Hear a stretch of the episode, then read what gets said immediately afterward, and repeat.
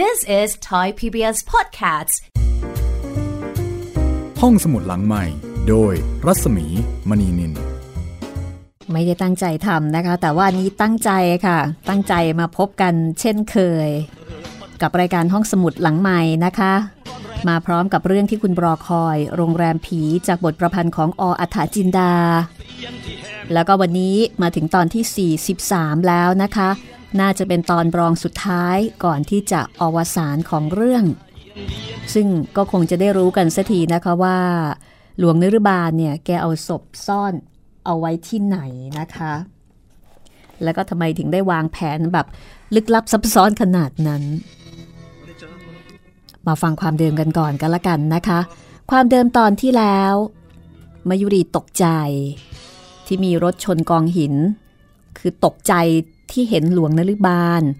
รถเนี่ยก็เลยไปชนกองหิน แล้วก็รถก็ตกถนน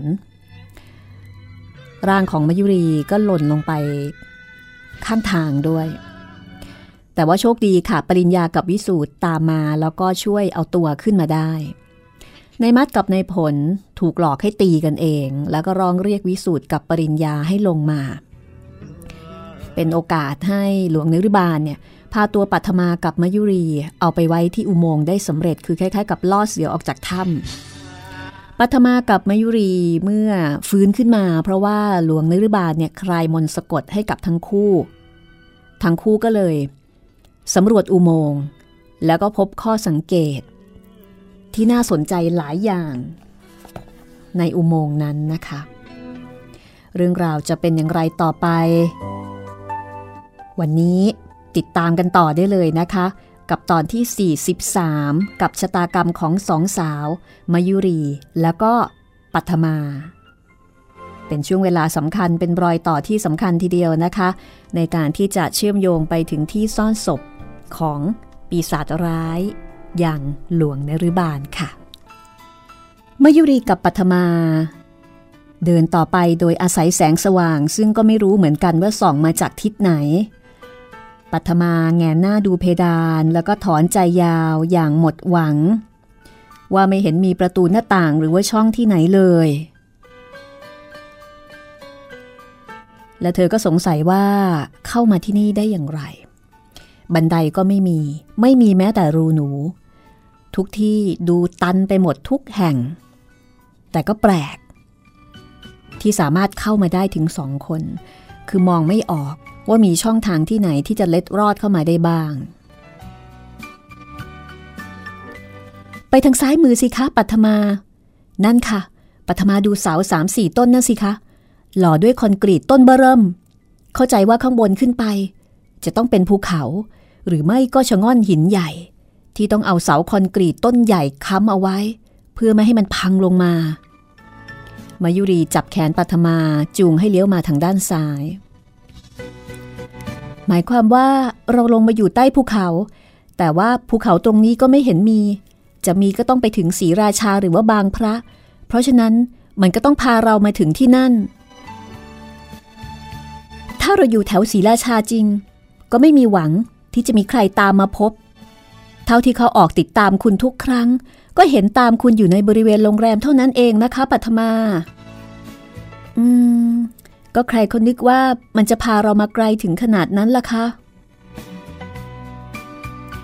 เท่าที่สำรวจเพื่อหาทางออกมาแล้ว ก็ไม่ปรากฏว่ามีช่องทางไหนเลยที่จะสามารถพาตัวออกจากอุโมงค์ที่ว่านี้ได้ ในที่นี้ไม่มีสิ่งใดอีกเลย นอกจากโลงศพหลวงนรุบาล ซึ่งเต็มไปด้วยสมบัติพัสถานและก็ซากศพของผู้เป็นเจ้าของนอกจากนั้นก็เป็นที่โล่ง แต่สะอาดสะอ้าน ราวกับว่ามีคนคอยเก็บกวาดอยู่ทุกๆวัน ทั้งคู่เลี้ยวไปทางซ้ายอีกครั้ง ดูคล้ายๆกับว่าจะเป็นทางวกวนมาออกทางเก่า มายุรีหยุดนิ่งแล้วก็ลากแขนปัทมาเข้ามาใกล้ พรางกระซิบว่า ได้ยินไหมคะปัทมา นั่นเสียงอะไรอะ่ะปัทมาเงี่ยหูฟังอยู่สักครู่ ก็บอกว่า ค่ะ ได้ยินแล้ว เป็นเสียงคล้ายเสียงร้องไห้ แต่ว่ามันโหยหวนแล้วก็เยือกเย็นจับพัวหัวใจเลยล่ะค่ะ มายุรีเอามือลูบแขนทั้งสองข้าง น่ากลัวเหลือเกินค่ะ ปัทมา เออคิดว่าจะเป็นเสียงคนหรือเปล่าคะ ก็อาจจะใช่ อาจจะเป็นใครคนหนึ่งที่ถูกพาตัวมากักเอาไว้ ให้รอวันตายเหมือนเรา แล้วก็เป็นเสียงผู้หญิงด้วย ปัทมาจะไปไหนคะ มายุรีดึงมือปัทมาไว้เมื่อเห็นว่าเธอกำลังจะออกเดิน ไปทางเสียงนั้น ก็เข้าไปดูนะสิคะ แล้วถ้ามันเป็นผี ไม่สำคัญเสียแล้วราคามายุรี เมื่อเรามาอยู่ที่นี่ ผีหรือคนมันก็เท่าๆกัน ถ้าเราไม่ไปหามัน มันก็คงจะมาหาเรา เพราะฉะนั้นเราเข้าไปดูเองไม่ดีกว่าหรือคะ อืม ได้ค่ะ ไปก็ไป ต้องอย่างนี้สิคะมายุรี อยู่ที่นี่เราจะกล้าหรือกลัว เราก็คงจะตายเท่าๆกัน ไม่มีปัญหา ไม่มีวันที่เขาจะตามเราพบหรอกค่ะ เราจะต้องช่วยตัวเองจนถึงที่สุด จนกระทั่งหมดกำลัง จะด้วยความเหนื่อย ความหิวหรือความกระหายก็ตาม ปัญหาอยู่ที่เวลาเท่านั้นเองนะคะ ปัทมาให้สติมายุรี เพราะว่าเธอเองก็โดนมาแล้วหลายครั้ง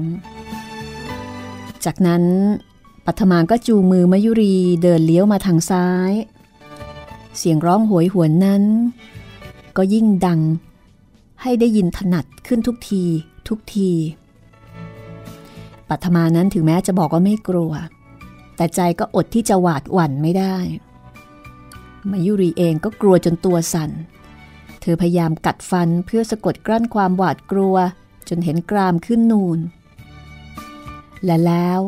ปัทมาก็จูงมายุรีเลี้ยวมาจนสุดตัว ที่ซอกเสาขนาดใหญ่ซึ่งยืนรวมกันอยู่สามต้นติดติดกันเป็นเงามืด ดูเหมือนจะเป็นที่มืดที่เดียวที่มีอยู่ในห้องนี้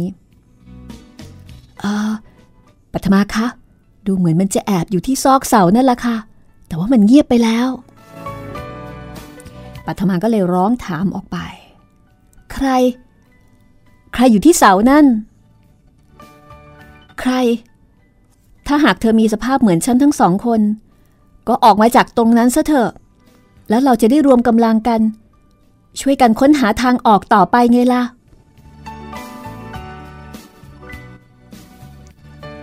มีเสียงตอบออกมาว่า ไม่มีทางออกแล้วค่ะ คุณปัทมา ไม่มีค่ะ ไม่มี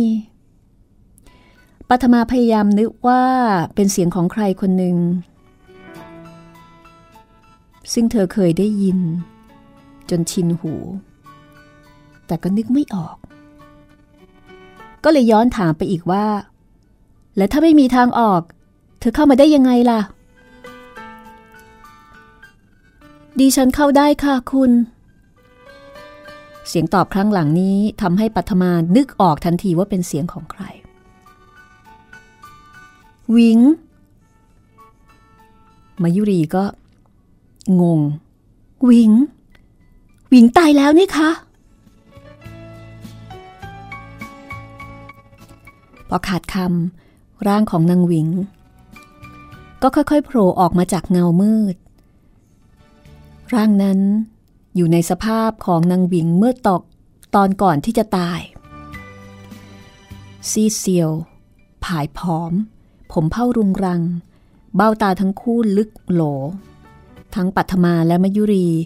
ยืนตะลึงมอง แล้วร่างปีศาจนางวิงก็ค่อย ๆ นั่งลงยกมือไหว้ท่วมหัว คุณเจ้าขาช่วยดิฉันด้วย มันทรมานดิฉันเหลือเกินค่ะคุณเจ้าขาปัทมาได้สติก็กอดมายุรีเอาไว้ทำใจดีๆไว้ค่ะ มันไม่ทำอะไรเราหรอก มันมาขอความช่วยเหลือ วิง ตายแล้วก็ไปสู่ที่ชอบที่ชอบเถอะนะ อย่ามาให้เราเห็นเลย เรากลัว แล้วเราจะแผ่ส่วนกุศลไปให้ จะทำบุญไปให้ ถ้าหากฉันรอดตายออกไปจากที่นี่ได้ นางวิงก็เลยบอกว่า ตั้งแต่ตอนที่เธอตายวันนั้น หลวงเนรุบาลก็เอาเธอมาไว้ที่นี่ แล้วเธอก็ไม่เคยได้รับส่วนบุญจากใครเลยดิฉันได้รับความทรมานเหลือเกินคุณเจ้าขาช่วยดิฉันด้วย ช่วยดิฉันด้วย ช่วยดิฉันด้วย เสียงของนางหวิงขาดหายไป พร้อมๆกับร่างของนางหวิงก็ค่อย ๆ อันตรธานไปจากสายตา เมื่อไม่มีเสียงของเธอ ณที่นั้นก็เงียบสนิท เหมือนกับเมื่อตอนที่ได้เข้ามาตั้งแต่แรก ปัทมากระซิบบอกมายุรีว่า ไปแล้วค่ะหวิงไปแล้วมายุรีลืมตาขึ้น เมื่อมองไม่เห็นร่างของปีศาจนางหวิง เธอก็ถอนใจใหญ่ คุณเก่งมากเลย คุณปัทมา ไม่เห็นว่าคุณจะหวาดกลัวอะไร ถึงแม้จะรู้ว่าเป็นผีที่คนอื่นๆ เขาแสนจะกลัวกัน ปัทมาหัวเราะเบาๆก่อนจะบอกว่า ใครบอกแล้วคะ ว่าดิฉันไม่กลัว ดิฉันกลัวจะตาย เห็นไหมคะขนลุกออกเกลียวไป แต่ว่ามันหลีกเลี่ยงไม่ได้ ก็ต้องเผชิญหน้ากับมันไปแกนๆ อพูดแล้ว ปัทมาก็เดินออกไปสองสาก้าวก่อนจะร้องออกมาด้วยความแปลกใจ เอ๊ะ นั่น มีทางเลี้ยวไปทางขวาได้อีกนี่คะ ไปดูกันเถอะค่ะ จากแสงสว่างที่เรืองรองอยู่ในอุโมงค์ดุดแสงจันทร์ ปัทมาและมยุรี ได้เห็นประตูบานใหญ่อยู่ตรงหน้า หลังจากที่ได้เดินเลี้ยวมาทางขวา ปัทมาก็ร้องขึ้นด้วยความดีใจว่า ประตูค่ะ มายุรีออกวิ่งไปทันที ปัทมาก็วิ่งตามหลังอย่างรวดเร็ว วิ่งอย่างเร็วสุดชีวิตของเธอ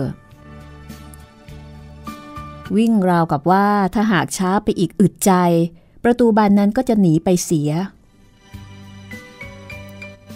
เมื่อไปถึง ความหวังที่จะใช้ประตูนี้พาตัวให้พ้นออกไปจากการถูกกักขังก็ลดลงเหลือน้อยเต็มที เพราะมันเป็นประตูเหล็กที่เก่าคล่ำคร่า แต่ถึงแม้จะเก่าอย่างไร มันก็ยังคงเป็นเหล็ก เป็นเหล็กที่แข็งแรงพอที่จะไม่ให้ทั้งคู่ผ่านออกไปได้โดยสะดวก ดึงเข้าสิคะวยุรี ช่วยกันดึงสิคะ ปัทมาร้องบอกและตัวเองก็ออกแรงดึงประตูจนเรียกได้ว่าสุดแรงเกิด แต่ประตูเหล็กนั้นก็ไม่ขยื่นเลยแม้แต่น้อย ทั้งคู่ก็ช่วยกันออกแรงดึงจนอ่อนอกอ่อนใจ แล้วก็นั่งลงหอบด้วยความเหนื่อยฮ่าไม่ไหว หมดแรงค่ะ ปัทมาคะ เราไม่มีหวังจะออกไปแล้วล่ะ ถึงแม้ว่าเราจะได้พบประตู ซึ่งตามธรรมดาแล้ว มันก็จะเปิดให้เราออกไปสู่อิสระภาพ แต่ว่าประตูนี้มันปิดตาย ปิดตาย ได้ยินไหมคะ มันปิดตาย อย่างไม่มีวันที่จะเปิดออกได้ มันปิดเพื่อให้เราต้องถูกขังอยู่ในห้องนี้จนกว่าจะตาย จนกว่าจะตาย ปัทมากอดมายุรีเอาไว้ แล้วหลังจากนั้นมายุรีก็ร้องไห้โฮออกมาเหมือนเด็กๆ สงบอกสงบใจไปบ้างเถอะค่ะคุณมายุรี เราเองอาจจะต้องตาย แต่ว่ามันก็ยังไม่ใช่เดี๋ยวนี้ ตราบใดที่เรามีชีวิตอยู่ เราก็ต้องมีความหวังนะคะมายุรีคะเราต้องมีความหวังค่ะ ถึงแม้ว่าจะเป็นฝันเป็นหวังที่มันลมๆแรงๆแต่เราก็ต้องมีความหวัง เพราะมันจะช่วยให้จิตใจของเราดีขึ้น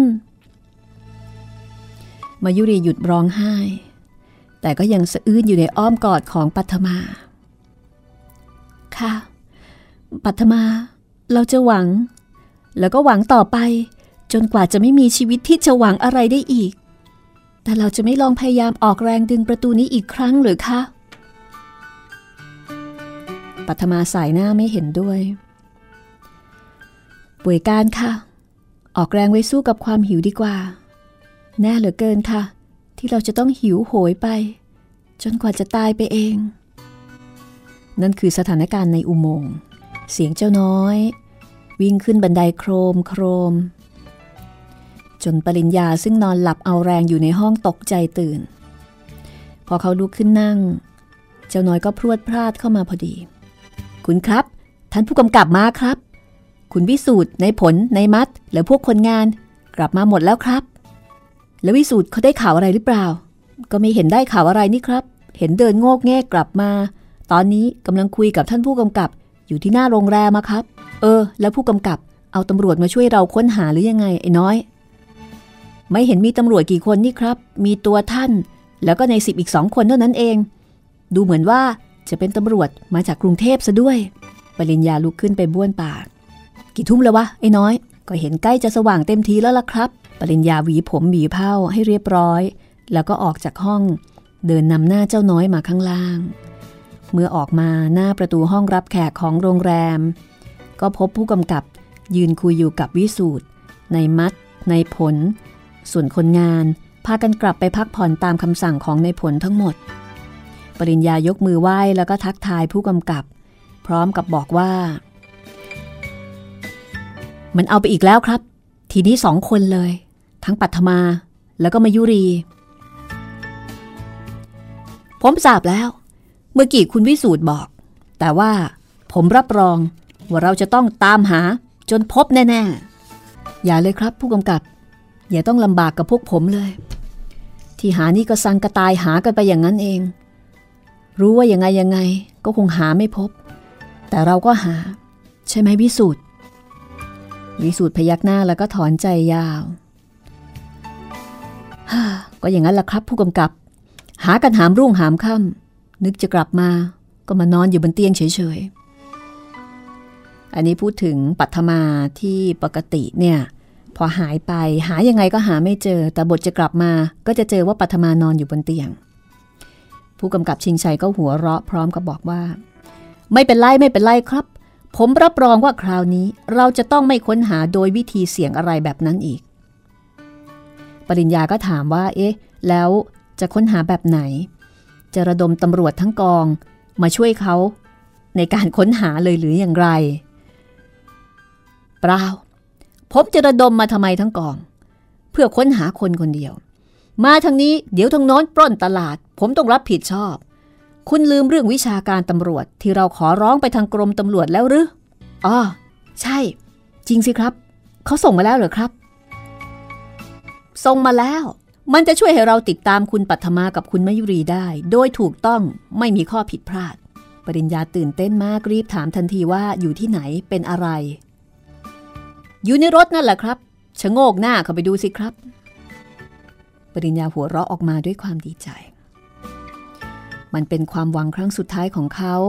ในการที่จะได้ตัวปัทมาและมยุรีกลับคืนมา ส่วนที่จะได้คืนมาทั้งที่มีชีวิตอยู่ หรือว่าได้มาเป็นศพ ปริญญาก็ภาวนาให้ขึ้นอยู่กับความกรุณาของพระผู้เป็นเจ้าของสิ่งศักดิ์สิทธิ์ แต่อย่างไรก็ตาม จากคำพูดของผู้กำกับก็ให้ความหวังเขาอยู่ไม่น้อยชายหนุ่มชะโงกเข้าไปดูในรถแลนด์โรเวอร์ตอนท้าย มองหาอยู่สักครู่ ก็ขมวดคิ้วด้วยความสงสัย แล้วก็หันกลับออกมาหาผู้กำกับชิงชัย ผมไม่เห็นมีอะไรนี่ครับ วิสูตรชะโงกตามปริญญามองเข้าไปในรถก่อนที่จะหัวเราะ ผมเห็นมีแต่อัลเซเชียน คือสุนัขอัลเซเชียน ผู้กำกับชิงชัยยิ้ม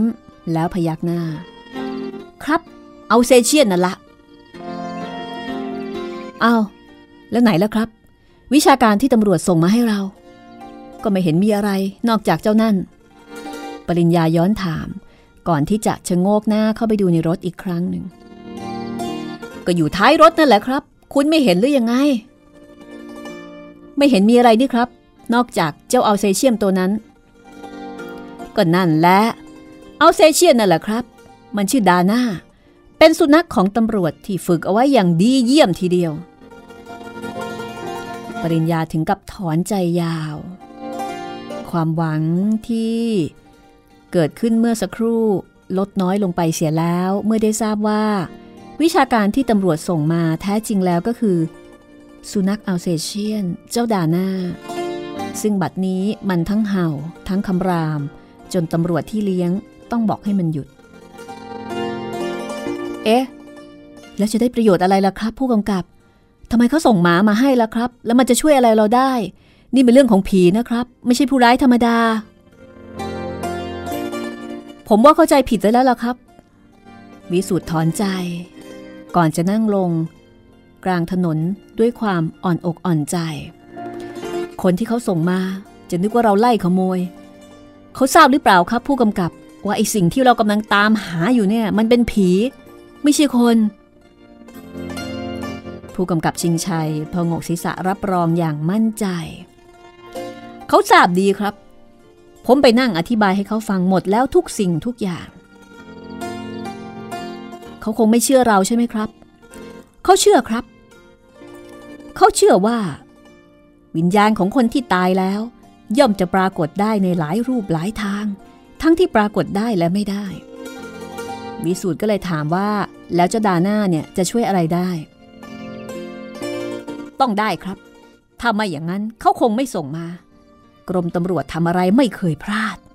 ผู้กำกับชิงชัยตอบอย่างมั่นใจ เอาละค่ะ เดี๋ยวกลับมาติดตามต่อไปนะคะในช่วงหน้าว่าเจ้าดาน่า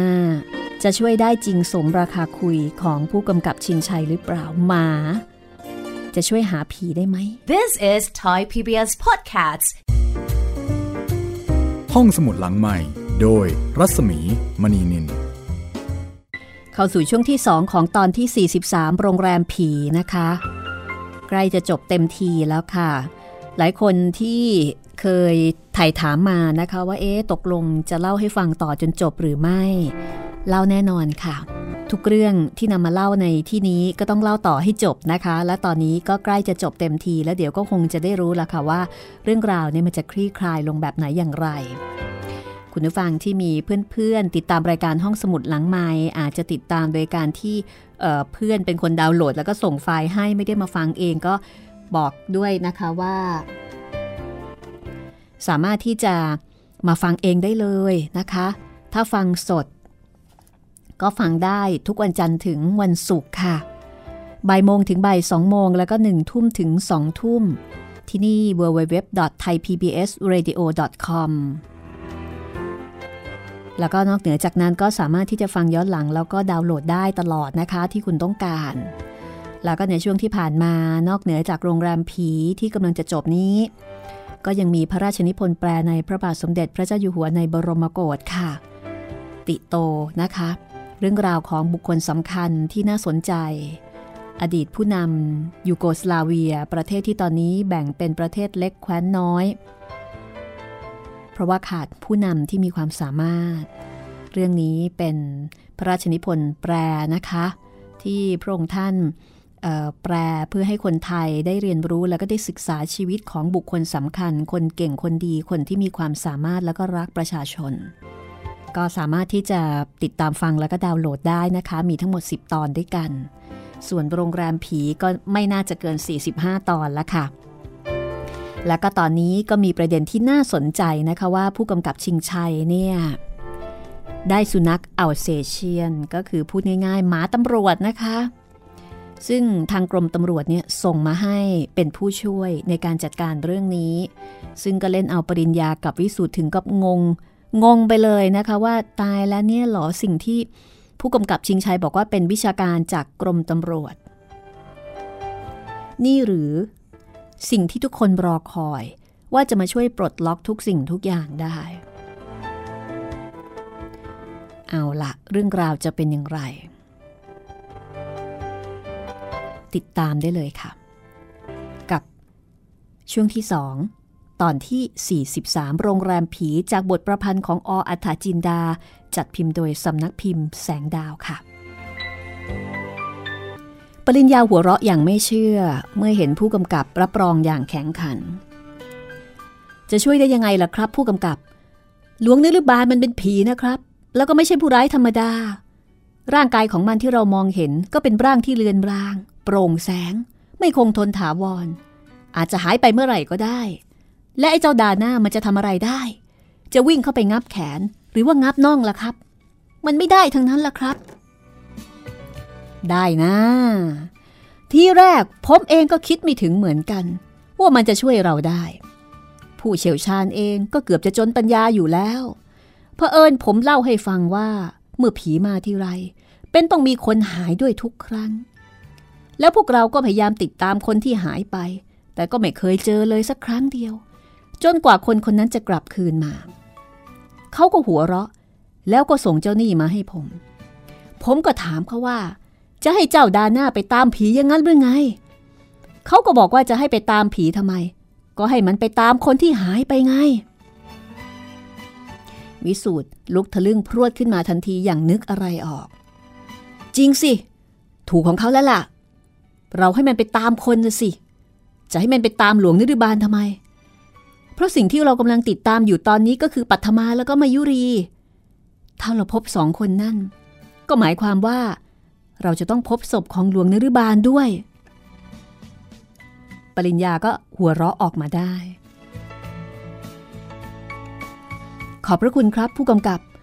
ผมเองก็นึกไม่ถึง เราจะออกทำงานกันเลยได้ไหมครับ ผมอยากจะให้เร็วที่สุดที่จะเร็วได้ เพราะว่าปัทมากับมายุรี ก็หายไปนานแล้ว ไม่แน่ใจว่าจะยังมีชีวิตอยู่หรือเปล่า แต่ยังไงก็ตาม ผมจะหวังเอาไว้ว่าเขาทั้งสองคนยังไม่ตาย เราก็หวังเช่นนั้น ผมก็ไม่แน่ใจเหมือนกันว่า เราจะมาทันต่อเหตุการณ์หรือเปล่า แต่เราก็มาอย่างเร็วที่สุดแล้ว ในขณะนั้นเสียงเจ้าดาหน้าก็กำลังเห่าครมราวกับมันรู้ว่า มันกำลังได้รับมอบหมายหน้าที่สำคัญที่เกี่ยวกับความเป็นความตายของมนุษย์ ผู้กำกับก็หันไปบอกเจ้าดาหน้า ซึ่งโผล่หน้าออกมาท้ายรถบอกว่า เบาไว้หน่อยแน่เจ้าดาหน้า อย่าเอะอะไป เดี๋ยวเองก็จะได้แสดงฝีมือความเชี่ยวชาญของเองแล้ว เบาไว้ก่อนเบาไว้ก่อน เจ้าดาหน้าส่งเสียงคำราม พร้อมกับเห่ากันโชคอีกสองสามครั้ง ก่อนจะหยุดนิ่ง วิสูตรก็เตือนว่า เอาเถอะครับผู้กำกับ เราจะเริ่มกันเดี๋ยวนี้แหละ ถ้าหากผู้กำกับไม่ง่วง ผมไม่ง่วง ผู้กำกับตอบแล้วก็หันไปทางรถที่เจ้าดาหน้ายื่นโผล่หน้าออกมา มู จัดการเอาเจ้าดาหน้าลงมา เราจะเริ่มทำงานกันเดี๋ยวนี้เลย ครับผมหมูตอบแล้วก็แก้เชือกออก จูงเจ้าดาน้าลงมาจากรถ วิสูตรก็ตั้งข้อสงสัยว่า ผมสงสัยว่ามันก็คงจะรู้เท่าที่เรารู้ คือพอไปถึงเนินดินใต้ต้นไทรก็หยุดอยู่แค่นั้น เอาเถอะครับ ตอนนี้เรายังไม่รู้ว่าเจ้าดาน้าจะพาเราไปทางไหน มันอาจไม่ไปที่เนินดินนั่นก็ได้ แต่ว่าผมเองก็จัดการกับเจ้าดาน้าไม่ได้ ต้องให้คนเลี้ยงเขาจัดการ คือผู้หญิงสองคนหายไป ถ้าหากผมจะบอกกับหมูว่า ผีมันพาไป หมูก็อาจจะหัวเราะเยาะ แต่มันก็พาไปจริง ๆ แล้วก็หลายครั้งแล้วด้วย ไม่ใช่แค่ครั้งแรก เพราะฉะนั้นเราจึงรู้ว่าใครเป็นคนพาเขาไปตำรวจที่มากับเจ้าดาน่าก็ถามว่า เราต้องการจะตามสองคนนั่นให้กลับมา หรืออย่างน้อย ก็ให้รู้ว่าถูกพาไปไว้ที่ไหน ใช่ไหมครับ ผมเข้าใจเรื่องดีครับ เพราะว่าท่านผู้กำกับเล่าเรื่องให้ผมฟังหมดแล้ว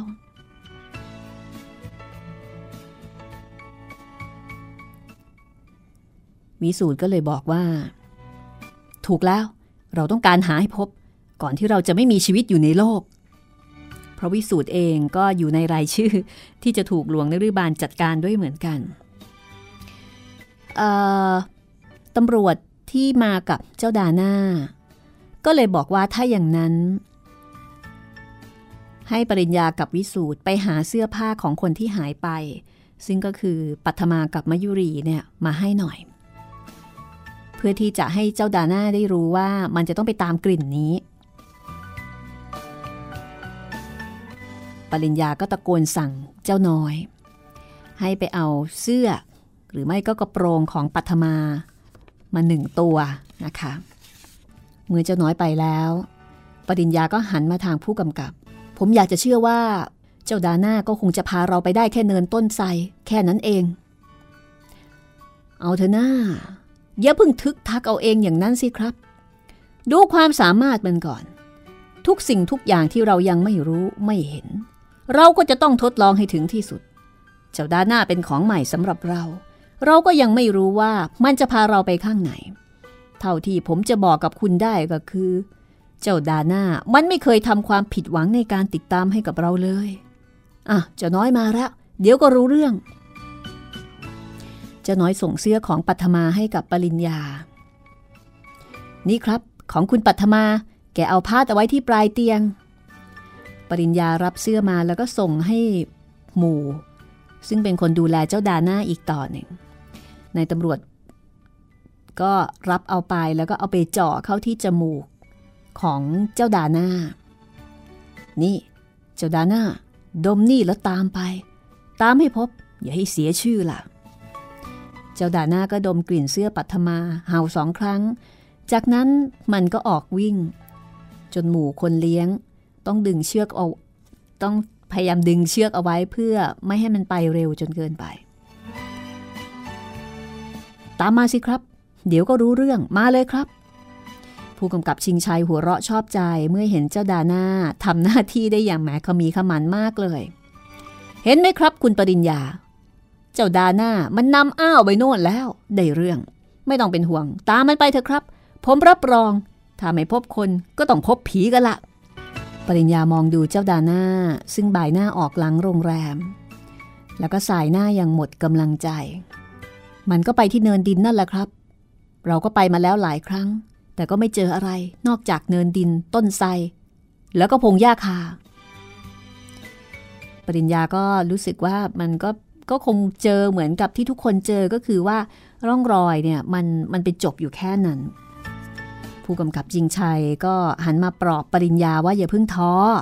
เพราะว่าอย่างไรก็ตามหมามันจมูกไวกว่าคนต้องหกเท่า แล้วก็จะด่าหน้าเนี่ยก็ไม่เพอคือไม่เคยพลาดหน้าที่ของมัน จากรายงานที่กรมตำรวจส่งมาให้ผู้กำกับชิงชัย เจ้าดาหน้าจัดได้ว่าเป็นดาราของหมาทั้งหมดเลยทีเดียวนะคะคือเป็นคนที่ทำเออไม่ใช่ขออภัย คือเป็นหมาที่ทำงานดีมากไม่เคยพลาด ไปเถอะนะ ตามไปดีกว่า ดีกว่าจะยืนอยู่ที่นี่เฉยๆ ปริญญากับวิสูตรออกเดินตามหลังผู้กำกับชิงชัย ซึ่งตามเจ้าดาหน้าไปอีกต่อหนึ่ง เจ้าดาหน้า สุนัขของตำรวจดมกลิ่น แล้วก็ส่งเสียงเห่าหอนไปตลอดทาง เห็นไหมครับ มันก็ไปที่เนินดินอย่างที่ผมว่าจริง ๆ ด้วย ปริญญาพูดขึ้น แล้วมันจะเลยไปไหนอีกหรือเปล่าวิสูตรเอ่ยขึ้นคล้ายกับจะถามทุกคน ทุกคนก็กำลังลุ้นแล้วก็ตื่นเต้นนะคะ ปริญญาสายหน้าเมื่อมาหยุดอยู่บนเนินดิน มันจะไปไหนของมัน มันก็คงหยุดดมอยู่แถวนี้ล่ะ ผู้กำกับชิงชัยก็หันไปถามคนเลี้ยง ว่าไงมู มันจะไปทางไหนแน่ มันไม่ยอมไปอีกครับพอมาถึงที่นี่มันก็หยุดดมตรงโน้นดมตรงนี้ คล้ายกับว่าจะให้แน่ใจซะก่อนที่จะทำอะไรต่อไป แต่ผมก็ไม่เห็นมันทำอะไร นอกจากดมตรงโน้น ดมตรงนี้เท่านั้นเอง ปริญญาพูดจบ เจ้าดาน่าก็เริ่มเอาเท้าคุ้ยดินบนเนินดินนั่นเป็นการใหญ่ แล้วก็ส่งเสียงเห่าครมคล้ายกับจะบอกว่า สิ่งที่ต้องการนั้นอยู่ตรงใต้พื้นดินตรงที่มันคุ้ยนี่เอง นี่แสดงว่าใต้พื้นดินจะต้องมีอะไรอยู่แน่ๆตำรวจคนเลี้ยงพูดอย่างมั่นใจ วิสูตรใส่หน้าแล้วก็บอกว่า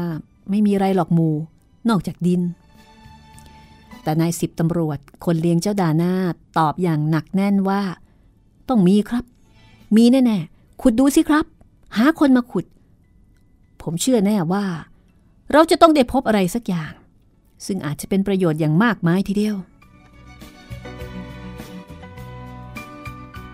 วิสูตรหันมามองหน้าปริญญาเชิงหารือว่า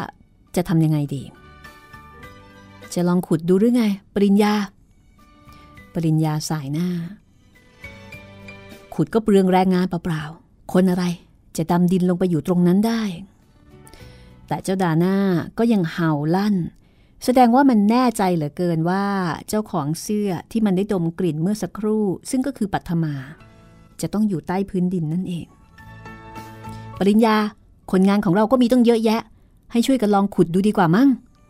ใช่ครับ คนเราออกเยอะแยะไป ผมเชื่อว่าทุกคนคงจะเต็มใจทำงานนี้ให้กับคุณแน่ๆ ผู้กำกับเสริม ในขณะที่ปริญญาก็บอกว่า ใครจะลงไปอยู่ใต้ดินได้ล่ะครับ ผู้กำกับ และจะเอาอากาศที่ไหนมาหายใจ มันอาจจะฝังไว้ แต่มันก็ต้องมีรอยขุด แล้วก็มีรอยกรบ แต่นี่ก็ดินปกติไม่มีร่องรอยว่าถูกขุด หรือว่าถูกกรบอะไรเลย ผมว่าเสียเวลาเปล่า แต่ว่าเราก็ควรจะลองดู ไม่ใช่หรือคุณปริญญา เห็นไหมล่ะ ดูสิเจ้าดาน่ามันยังพยายามอยู่ตลอดเวลา แสดงว่ามันมั่นใจและมันแน่ใจ ว่าจะต้องมีอะไรอยู่ตรงนั้นแน่ๆไอ้หลวงนิรบาลเนี่ยมันเป็นผี เอาละผมเชื่อว่า ตัวมันอาจจะแทรกแผ่นดินลงไปได้ แต่ปัทมากับมายุรีเป็นมนุษย์เดินดินนะครับ จะลงไปได้ยังไงกัน แต่มันไม่เป็นปัญหาสำหรับเราไม่ใช่หรอ ปริญญา สิ่งที่เรากำลังต้องการเวลานี้คือติดตามสองคนนั่นให้พบ ไม่ใช่มานั่งพิจารณาว่ามันจะลงไปได้ยังไง เอาละผมจะลองเชื่อเจ้าดาหน้าดู จะไปตามคนงานให้มาขุดเดี๋ยวนี้ ก็เหนื่อยเปล่า ผมไม่อยากให้คนอื่นต้องมาเดือดร้อน เพราะเรื่องที่ไม่เป็นสาระแบบนี้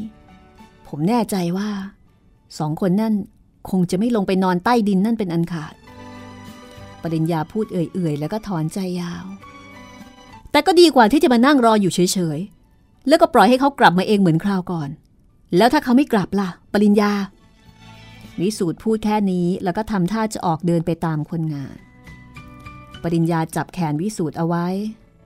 เพราะรู้สึกว่าวิสูตรเริ่มไม่พอใจ จะทำอะไรก็ทำเถอะวิสูตร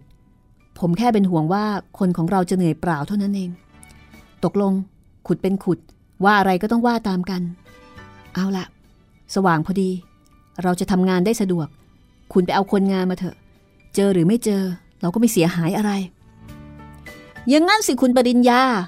พูดให้มันมีน้ำใจอย่างนี้สินะเสียแรงผมอุตส่าห์ติดตามมาเป็นนานสองนานกว่าจะได้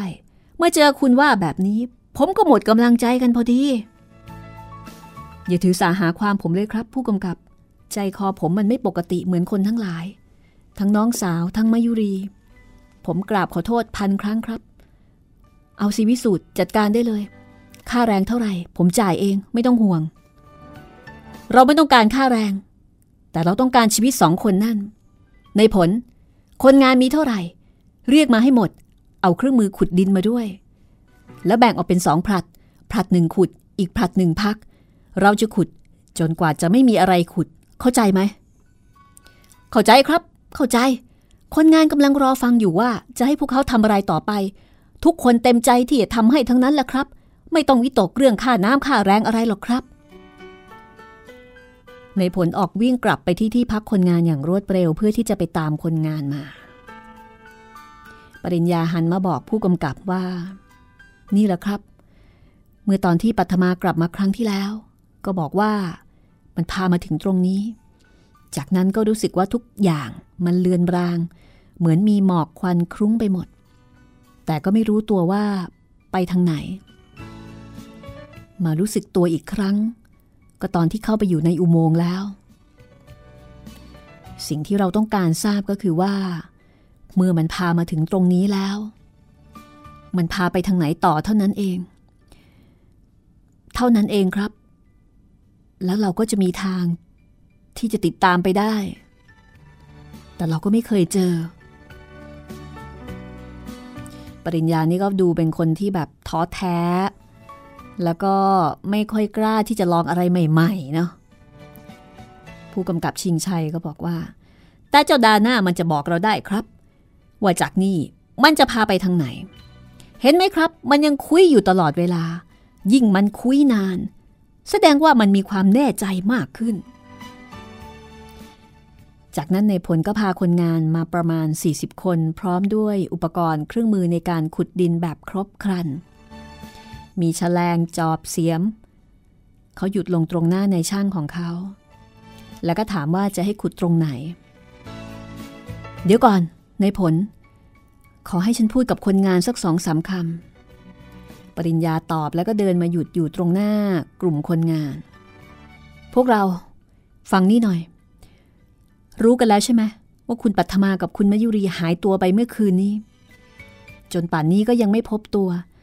ทั้งๆทที่เราออกตามหากันแทบล้มประดาตาย แต่เจ้าดาหน้า